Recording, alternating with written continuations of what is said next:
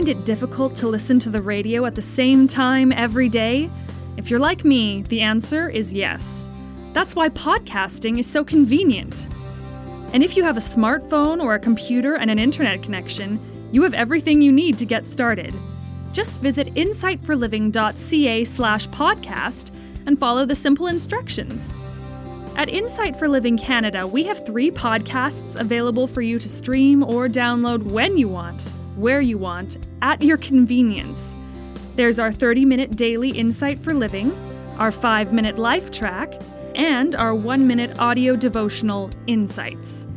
Whether you're at work, at home, driving in the car, or in another country, podcasts are a simple and easy way to stay connected with solid Bible teaching. Are you already a podcaster? Just search for Insight for Living Canada in iTunes, on Stitcher Radio for podcasts, or in Google Podcast. Listen when you want, how you want, at your convenience. Visit insightforliving.ca slash podcast today. That's insightforliving.ca.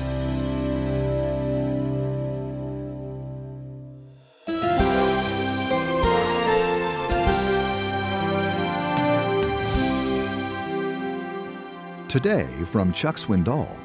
Grace isn't picky. Grace doesn't look for things that have been done that deserve love. Grace operates apart from the response or the ability of the individual. Grace is one sided, it is God's giving Himself in full acceptance to someone who does not deserve it and can never earn it and will never be able to repay.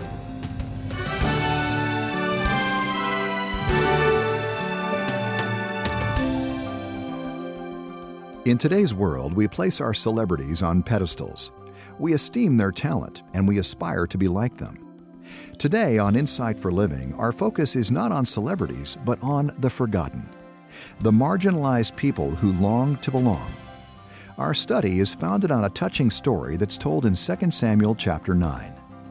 David, the king of Israel, had achieved remarkable success. He was a mighty warrior and a celebrated ruler. But today, our accolades turn from David's achievement to his kindness. Chuck Swindoll titled his message, Grace in a Barren Place.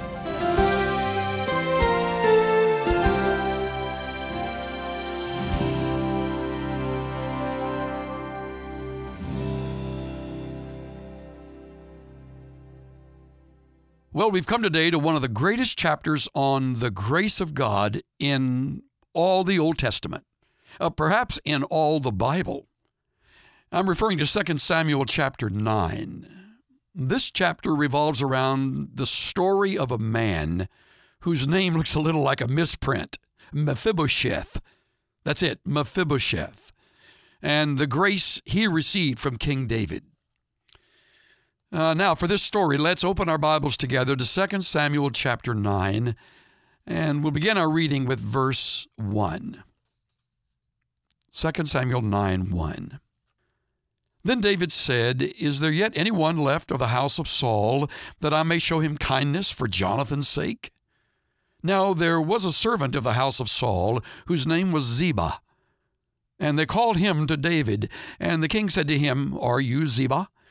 And he said, I am your servant. The king said, Is there not yet any one of the house of Saul to whom I may show the kindness of God? And Ziba said to the king, There is still a son of Jonathan who is crippled in both feet. So the king said to him, Where is he? And Ziba said to the king, Behold, he is in the house of Machir, the son of Ammiel in Lodebar. Then King David sent and brought him from the house of Machir, the son of Ammiel from Lodebar. Mephibosheth, the son of Jonathan, the son of Saul, came to David and fell on his face and prostrated himself. And David said, Mephibosheth. And he said, Here is your servant.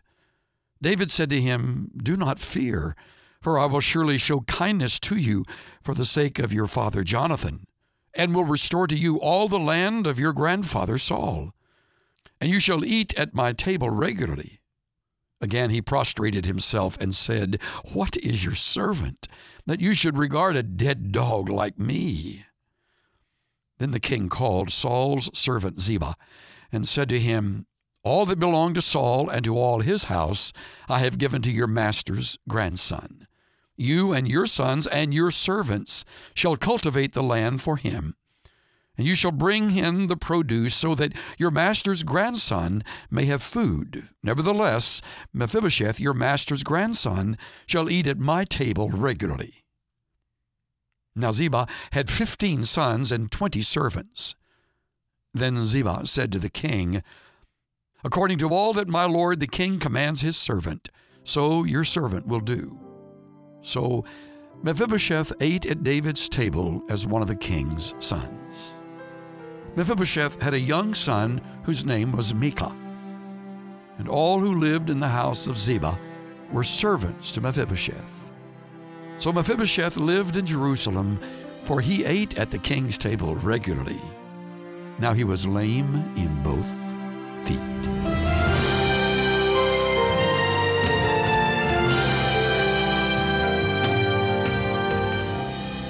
You're listening to Insight for Living. To dig deeper into the Bible with Chuck Swindoll, be sure to download his Searching the Scriptures studies by going to insightforliving.ca/studies. And now the message titled Grace in a Barren Place. Some time ago, a gentleman who occasionally attends church was talking with Dr. Lofton Hudson. Dr. Hudson is the director and founder of the, the Midwest Christian Counseling Center. And the man was expressing concern over the religious jargon, a lot of the words that are tossed around from church to church that he just simply didn't understand. Dr. Hudson decided he would put the man to the test, and so he threw out a word that is familiar to all of us, but frankly was not too familiar, the, uh, with, with which the man was not too familiar. And he said, What do you think of, for example, when I use the word grace? And the man thought for a moment, smiled facetiously, and said, Well, to me, Grace is a blue eyed blonde. And Dr. Hudson thought for a moment and pondered it, and he said, Hey, that's a good title for a book. And he wrote his 11th book, entitling it, Grace is Not a Blue Eyed Blonde. And in the middle of the book, he describes what to him grace really is. It would seem then that grace is what happens between two persons it is one giving himself to the other. It is responsibility to another. It is a distinctive kind of relating. In a world of men turning their backs on one another, exploiting one another, killing one another, gossiping about one another, trying to possess one another, and controlling one another, grace is one person accepting and confronting another in freedom and responsibility. I've thought about that man's comment, and even though I'm sure he was joking, there is a reason to believe that the word grace could be misunderstood. We use it in six or seven different ways. We refer, for example, to a ballet dancer having grace, and it means simply that the person is coordinated and has a smooth movement in the dance. We speak of saying grace at the meals, and we mean prayer by that. We talk about how the Queen of England brings grace to the meeting that she attends, or how the woman is a woman of grace, meaning dignified and elegant. We use grace with reference to a number of different things, and we seldom use it biblically. So, no wonder people are misunderstood, uh, misunderstand the concept of grace. And every once in a while, we come across a moment in Scripture where grace just sort of opens up in a beautiful illustration that you can never forget. And that's where we've come in our study of the life of David. It is, in my uh, personal opinion, the greatest illustration of grace in all the Old Testament. And it has to do with a man who is so obscure we can hardly pronounce his name. 2 Samuel chapter 9 is the story, and it describes grace for us in the life of Mephibosheth. I had to lick my lips to start that word, to say it just right. It's a beautiful, beautiful story. 2 Samuel chapter 9. Last time we were with David, he was in an interlude of peace and quietness. He was thinking about his past and all the blessings that had been his. And he came upon this expressed moment in which he thought about his recent days, and then beyond those recent days, his distant past. And I'm sure as we begin 2 Samuel 9 that David had thought specifically about his love for Jonathan, his friend, whom he had lost in the war, and the, the predecessor, the king whose place he took, Saul. And reflecting upon those two men and the impact they had had in his life, David began to think about a promise he had made. He pondered it and then he addressed it. Verse 1 Is there yet anyone left of the house of Saul that I may show him? Now, here's our special word tonight kindness. Is there anyone left of the house of Saul that I may show him kindness for Jonathan's sake? It's a rather unfortunate translation because kindness smacks of a soft tenderness, and it's deeper than that. It's the word that could be and should be rendered either mercy or grace. Let me give you a workable definition and then we'll go from there. Grace is positive acceptance in spite of the other person. It is a demonstration of love that is not deserved and can never be repaid. Grace is a demonstration of love that isn't deserved and can never be repaid. Now you've got a better grasp of verse 1. David looks around and thinks, is there anybody in this entire area to whom I might show forth that kind of positive acceptance? Why did he want to do that? Well, he had made a promise. In fact, he had made two promises. Hold your place and go back to 1 Samuel chapter 20. Here is this great king on the throne thinking about someone out there in the barren wilderness of Palestine who ought to be the object of his grace because of a promise he made. 1 Samuel 20, verse 13. These are the words of Jonathan, according to verse 12. 13 says, If it please my father to do you harm, may the Lord do so to Jonathan and more also. If I do not make it known to you and send you away, that you may go in safety. And may the Lord be with you as he has been with my father. If I'm still alive, will you not show me the, here's our word again, will you not show me the grace, the mercy of the Lord, that I may not die? Let me explain that. In Eastern dynasties, it was the custom that when a new king took over, all of the other dynasties were, all of the other families and family members of the previous dynasty were exterminated to take away the possibility of revolt. And Jonathan said, David, when you get to the throne, as surely you will, will you show my family grace? Will you preserve our lives? Will you take care of us and protect us that we may not die? Verse 15, you shall not cut off your loving kindness, there's the word again, from my house forever. Not even when the Lord cuts off every one of the enemies of David from the face of the earth. So Jonathan made a covenant with the house of David saying, May the Lord require it at the hands of David's enemy. And Jonathan made David vow, promise. He gave his word again because of his love for him, because he loved him as he loved his own life. One more passage, 20, 24, verse 20. 1 Samuel 24, 20. David promised Jonathan, I will, I will forever, for the rest of my life, demonstrate grace to your family. And now, Saul, Behold, I know that you shall surely be king, that the kingdom of Israel shall be established in your hand. So now, swear to me by the Lord that you will not cut off my descendants after me, and that you will not destroy my name from my father's household. And David swore to Saul.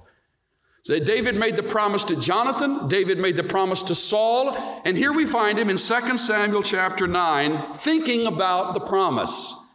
And so he asked the question among the people in his court, among his counselors, is there anyone left to whom I might demonstrate grace because of Jonathan? Uh, I think it's worth noting, and it's not a moot point, that he asks, Is there anyone? He doesn't ask, Is there anyone qualified or is there anyone worthy? He says, Is there anyone, he asks, regardless of who they are, is there anybody still living who ought to be the recipient of my grace? Unqualified acceptance, unconditional love. Well, they identified someone. Verse 2. There was a servant of the house of Saul whose name was Ziba. Now, listen carefully. This is a beautiful account. And they called him to David. And the king said to him, Are you Ziba? He says, I'm your servant. The king said, Is there not yet anyone of the house of Saul to whom I may show the kindness of God? And Ziba said to the king, Ah, there is still a son of Jonathan who is crippled in both feet. Uh, if you read this as, as I read it, you will feel a little bit of a counsel in his words. Uh, David, you really better think twice before you do this because he's not very kingly. He doesn't fit the throne. He doesn't fit the surroundings, this beautiful new home and in the city of Jerusalem. You know, David, uh, he's a cripple. He walks on crutches. He's not one to carry himself in the regal dignity of the king. He's a cripple. That's part of the reason the story is so moving.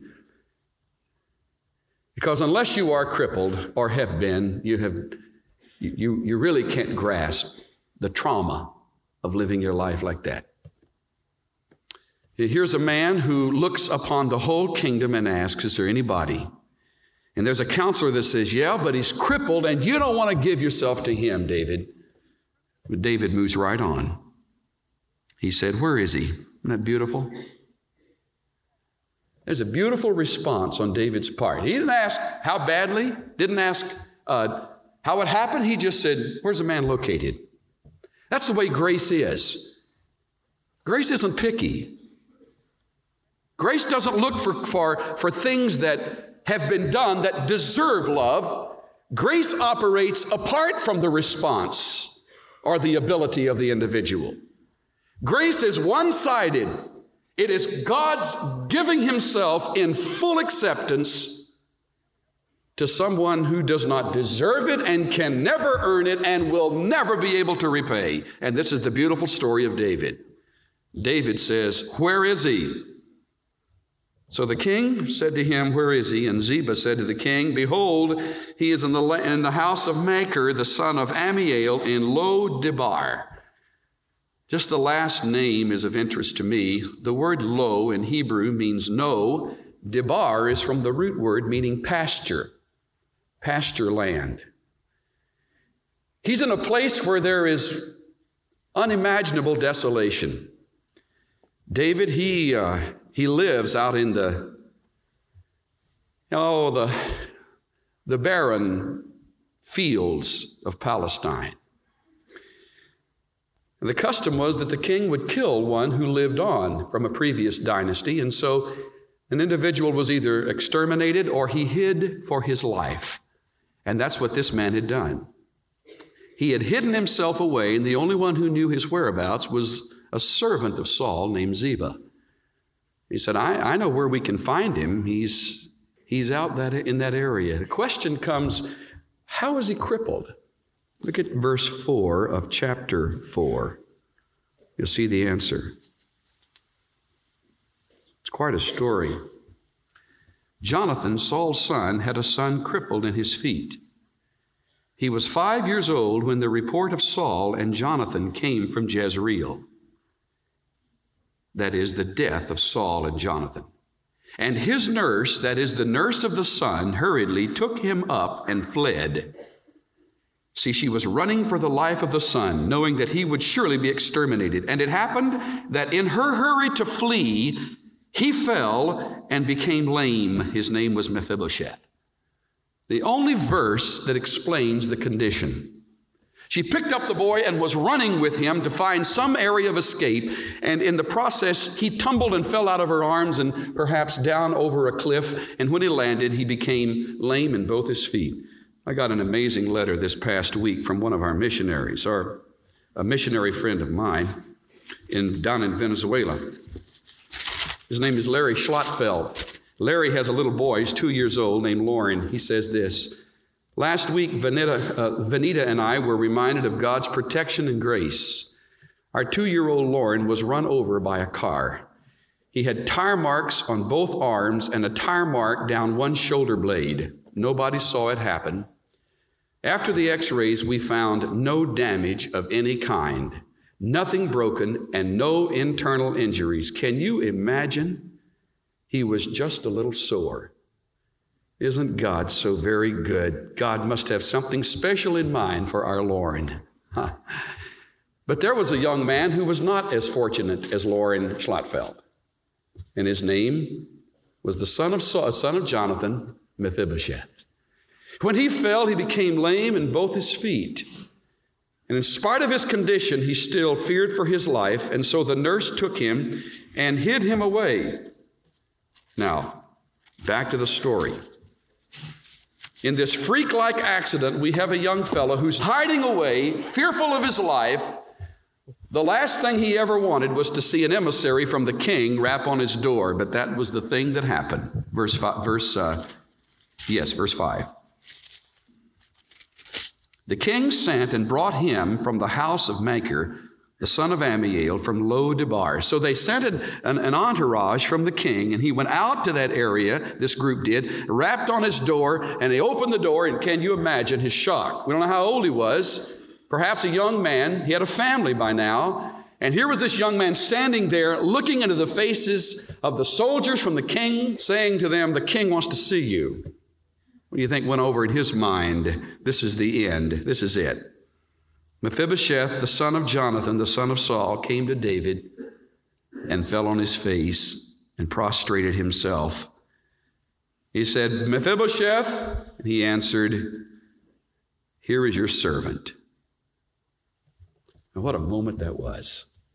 A little crippled, throws aside the crutches, and falls down before the king who has all rights, sovereign rights over his life. And he said, Is that your name? And he said, That's me. I'm Mephibosheth. He didn't know what to expect. David said to him, Do not fear, for I will surely show grace. I will demonstrate mercy to you for the sake of your father Jonathan, and I will restore to you all the land of your grandfather Saul, and you shall eat at my table regularly. Can you imagine that response? Expecting a sword to strike his neck, he hears the words that are unbelievable words from a king. People who understand grace fully have a yes face. And when Mephibosheth looked up, in the words of Menninger, he saw a yes face written across David. And David looked at him and he said, Oh, my friend, you're going to have a place of honor that you've never had before. You're going to eat regularly at my table.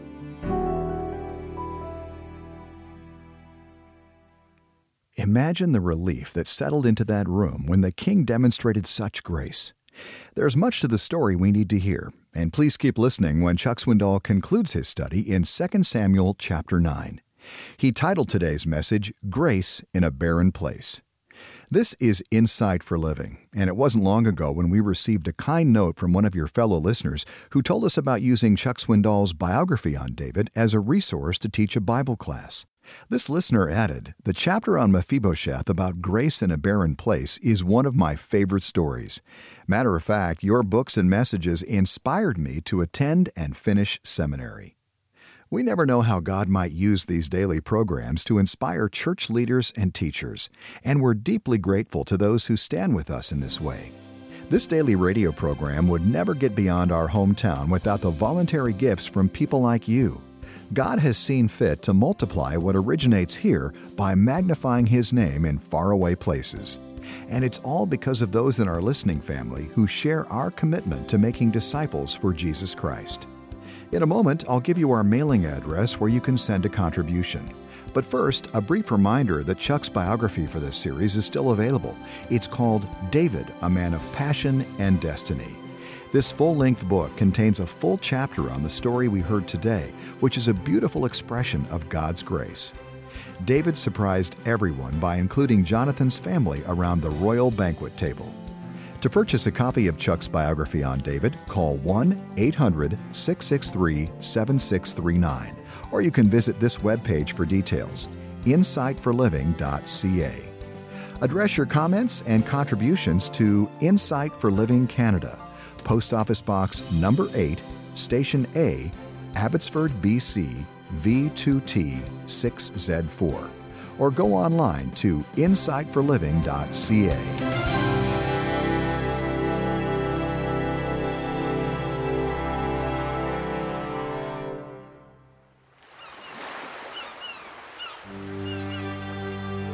Cruise ships leave the harbor for Alaska all the time, but there's only one that's hosted by Insight for Living Ministries. You're invited to travel with Chuck Swindoll this summer. Every moment of your vacation is thoughtfully prepared and protected so that you can enjoy the perfect balance of rest, adventure, relaxation, sightseeing, and just plain fun, all in the company of those who share your respect for God's Word and God's creation. Yeah, I'll put it this way God had a very good day when He created Alaska. I was awestruck by the majestic mountains, the wildlife, the quaint little seaports. All my life, I've wanted to see a glacier. When I stepped out on the deck of our ship and witnessed the massive wall of ice, wow, it was truly breathtaking. Escape with Insight for Living Ministries to the Great Frontier, July 1st through July 8th, 2023. To learn more, go to inspirationcruises.com. That's inspirationcruises.com. The tour to Alaska is paid for and made possible by only those who choose to attend. I'm Bill Meyer. Join us when Chuck Swindoll continues his heartwarming message about grace in a barren place. Friday on Insight for Living.